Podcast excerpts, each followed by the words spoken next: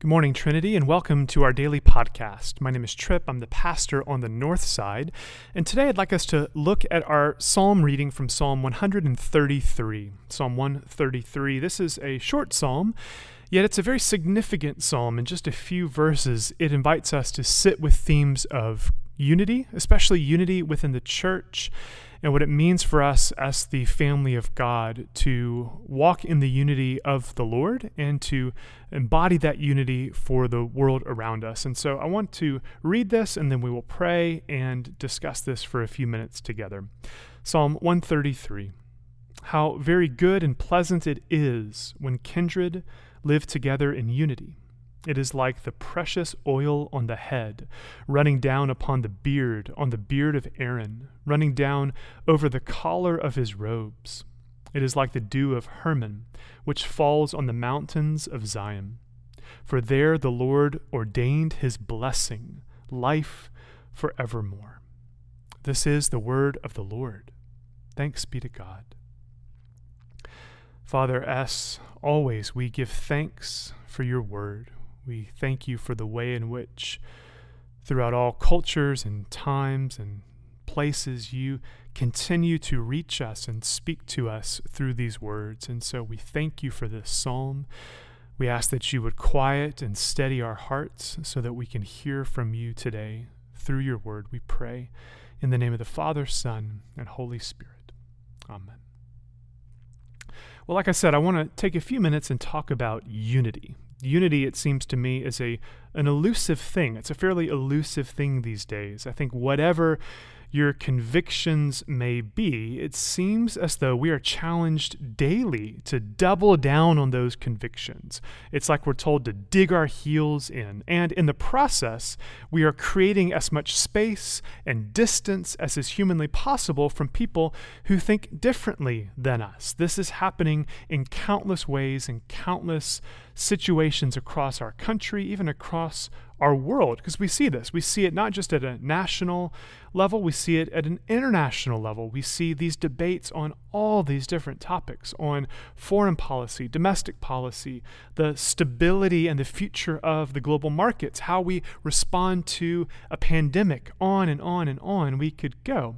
However, we also see these threats to unity, we could call them, at really intimate and personal levels as well. We see unity threatened at the dinner table. We see it threatened on a video call with family members who may or may not share our convictions. We see it when we choose to avoid people that we love because we know that they don't see things or think the same way as we do. So, let's talk about unity because I think in today's psalm reading, we are reminded of the goodness of unity. Unity is something we should long for, something we should strive after. It says it is a very good and pleasant thing. Unity is meant to be a way of life, a defining part of our human existence. It's not a passing moment, it's not meant to be a fleeting emotion. It says we're meant to live together in unity. That's a statement of a way of life, a way of being. Yet we also, I think, learn two additional things about unity from this short psalm. Firstly, uh, we learn that unity is meant to be a sign that we are family, a sign that we are kindred, that we're kin, as we might say here in the South, kin who belong to one another. And therefore, we choose to seek that unity with everything that we have. Secondly, and I think helpfully, if you find that unity within your family is ever elusive and if it feels impossible, we find this that this unity is not something you and I can fabricate, or unity is something that we can manufacture, but unity is a gift from God and it is a sign of His blessing.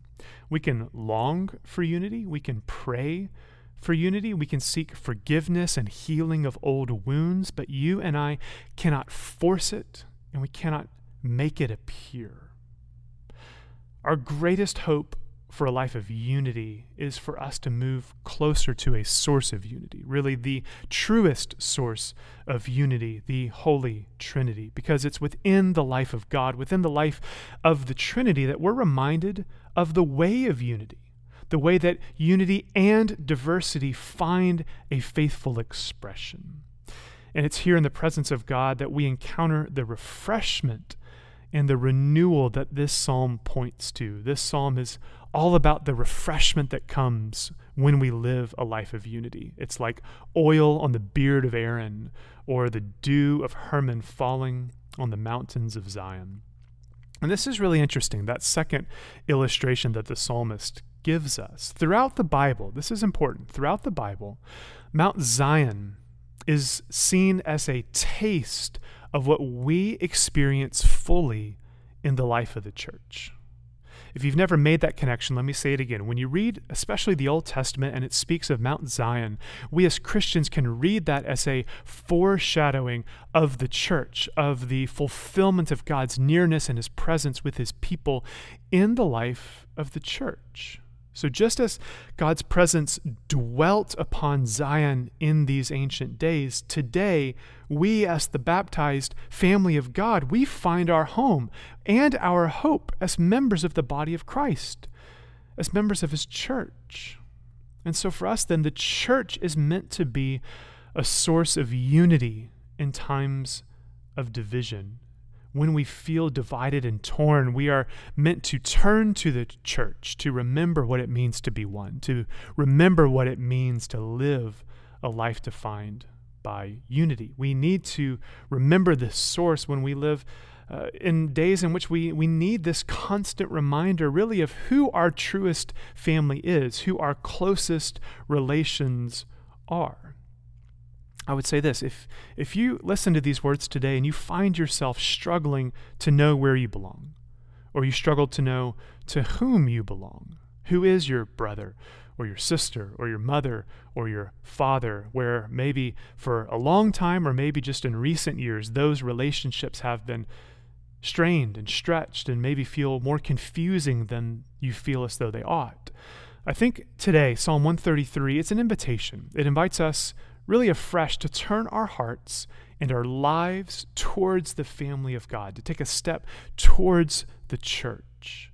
Trusting, I think, that as we do, our Lord Jesus, in his goodness and in his love, he will meet us, he will restore us, and give us the gift of unity because he unites us to himself, which is true unity. It's the truest unity we could ever know or hope for or long for. And so my question today is is today, this Thursday, what would it look like for you to take a step towards the church, towards the family of God, especially in these days of distancing, these days of pandemic when we're not gathering as the church the way we might traditionally think or understand, what does it still mean to pursue the life of the church, to pursue the unity of our life together? How can you maybe think outside the box and do that with brothers and sisters, mothers and fathers in the family of God. And so let me say a prayer and then we'll close. So, Father, we do just thank you uh, today for the gift of unity, the gift of unity that you offer to us within the life of your family, the church. And so I, I say, this morning, in these times of great confusion, these times of disorientation, would you help us to see you clearly. Help us to move towards you, towards your people with a faithful intentionality. We pray this today through Christ our Lord. Amen. Amen. God bless you today.